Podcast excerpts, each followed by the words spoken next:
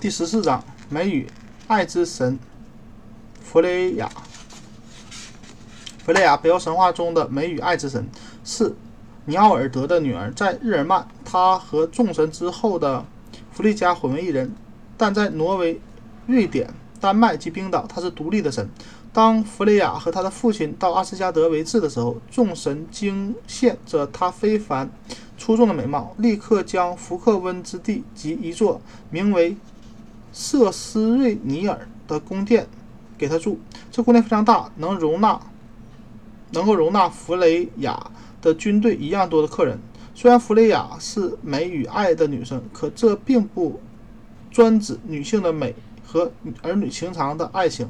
另一说，她也有极纯正的阳刚性格，领导着女武神瓦尔基里们到战场上挑选战死的勇士，一半的勇士归她带去，安置在她的瑟斯瑞尼尔宫。这里的一切待遇和奥丁的瓦尔哈拉宫相同，除了这些战死的勇士之外，世间纯洁的女子及忠实的妻子死后亦得入此瑟斯瑞尼尔宫，与所爱者团圆。这种生活是北欧的英雄女子所最新的理想生活。因希望入此宫而驯服的女子，据说在古代的北欧人是很多的。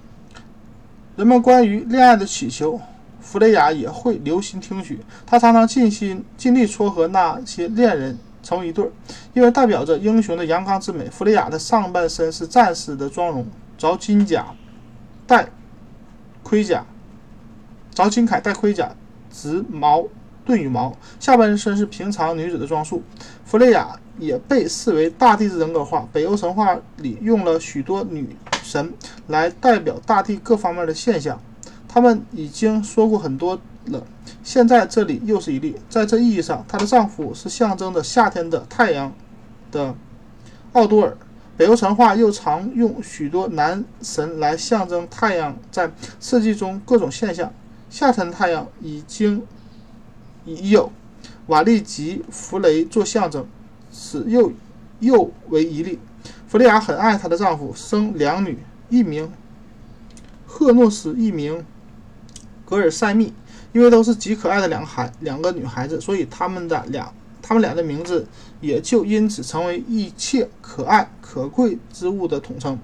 但是奥多尔的爱情却没有那么专制，和弗雷亚同居一久，奥多尔就厌了，突然出门漫游，不知所住。弗雷亚孤寂地守在家里，伤心落泪，她的泪水滴在石上，石为之软，滴在泥上，沉入地下化为金沙，滴在海里化为透明的琥珀。经过了许久，却不见奥多尔回来，弗雷亚便自己出门寻访。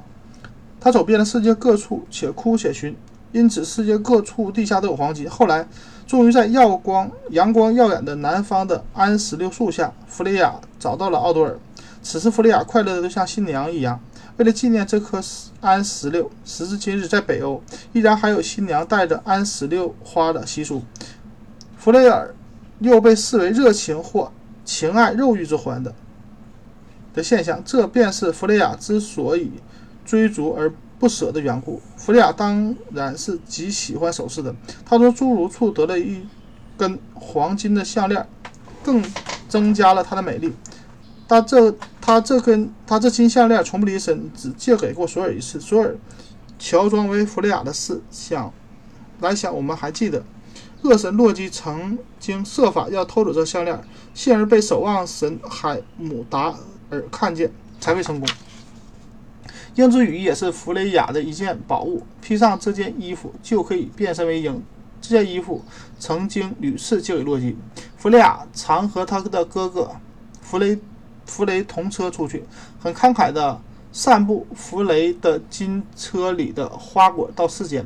不过弗雷亚也有她自己的车子，驾车的是两只猫，据说这象征了柔和与肉感的猫是弗雷亚心爱的动物。虽然弗雷亚正式的丈夫是奥多尔，可是和她发生关系的却很多，自诸神以至巨人和侏儒都渴望得到弗利亚为妻，他的金项链似乎也是这么换来的。可是弗利亚不喜欢巨人。索列姆偷了索尔的雷锤，要得弗利亚来交换。